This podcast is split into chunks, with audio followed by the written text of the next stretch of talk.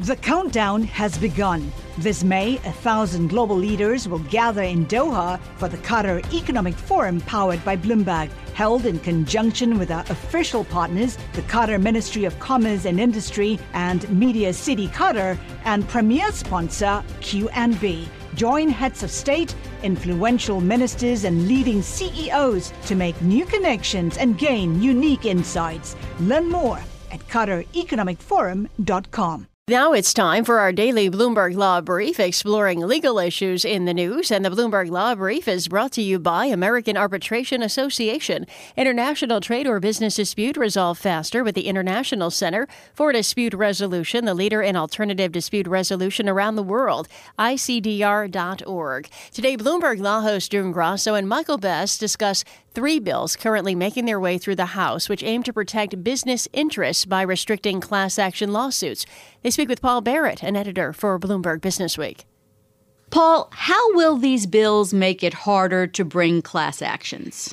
Uh, Chairman Goodlatte's uh, bill, which is the one that directly uh, addresses class actions, has a whole series of provisions, no one of which would uh, would spell the end of class actions. But in combination, they would make it much more difficult for uh, plaintiffs' lawyers to bring these cases. For example, uh, there's a provision in the bill that requires that a uh, the legal fees for the plaintiff's lawyer be a percentage of only of the the money that has actually gone to the alleged victims in the case, so that if the remedy sought by the class action was just a change in corporate behavior, that might mean that the that the plaintiff's lawyers would not be entitled to any damages, and that in turn obviously would be a huge deterrent to the bringing of those kinds of lawsuits.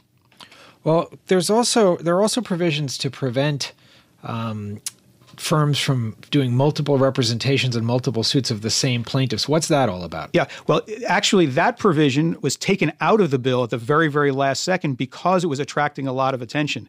So that there was a provision uh, originally in the bill that basically would have made it very difficult for the uh, experienced securities class action law firms that bring uh, cases of that uh, securities fraud cases and frequently rep- represent the same institutional investors over and over, it would have made it very difficult for them to do business. But uh, Goodlatte actually had the bill amended it literally on the floor at the last minute, and that provision is now out. So, Paul, what are the chances that this will pass not just the House, but the Senate? Well, th- these bills are passing uh, the House, and that's as expected. I, they face a much uh, tougher uh, set of obstacles in the Senate, where the Republicans have only a 52 to 48 advantage, which means that under Senate rules, to avoid a filibuster, they need to find uh, eight Democrats to go along with them. Now, they have a strategy for that. They're going to target uh, Democrats from red states who are up for reelection in 2018 and hope that they can peel away a few of those votes. That's Paul Barrett, an editor for Bloomberg Business Week, speaking with the Bloomberg Law host June Grasso and Michael Best. You can listen to Bloomberg Law weekdays at 1 p.m. Wall Street time here on Bloomberg Radio. Now, among the top legal stories from Bloomberg Law, Ford, BMW, and Nissan are suing Takata Corporation over those exploding airbags. The automakers want Takata to cover losses they incurred because of the faulty airbag inflators that have been linked to 17 deaths. The suit claims Takata withheld information about the inflators. Takata has pleaded guilty to criminal charges in the U.S. and may file for bankruptcy as part of a restructuring.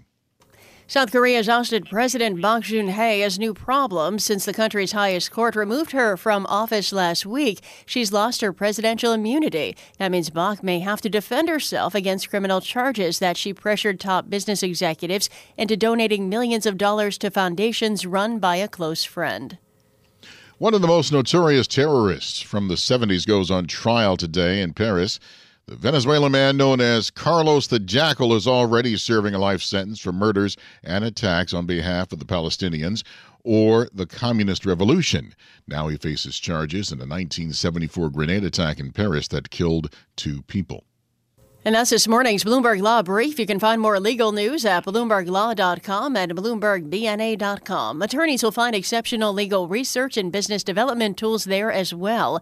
Visit BloombergLaw.com and BloombergBNA.com for more information. Collaborate for a greener future at the Bloomberg Green Festival, a groundbreaking celebration of the thinkers, doers, and innovators leading the way. From design and culture to technology, science, and entertainment. Hear from inspirational speakers and immerse yourself in climate solutions. July 10th through 13th in Seattle. Title sponsor Amazon. Official airline Alaska Airlines. Get 20% off using promo code radio20 at bloomberglive.com slash green festival.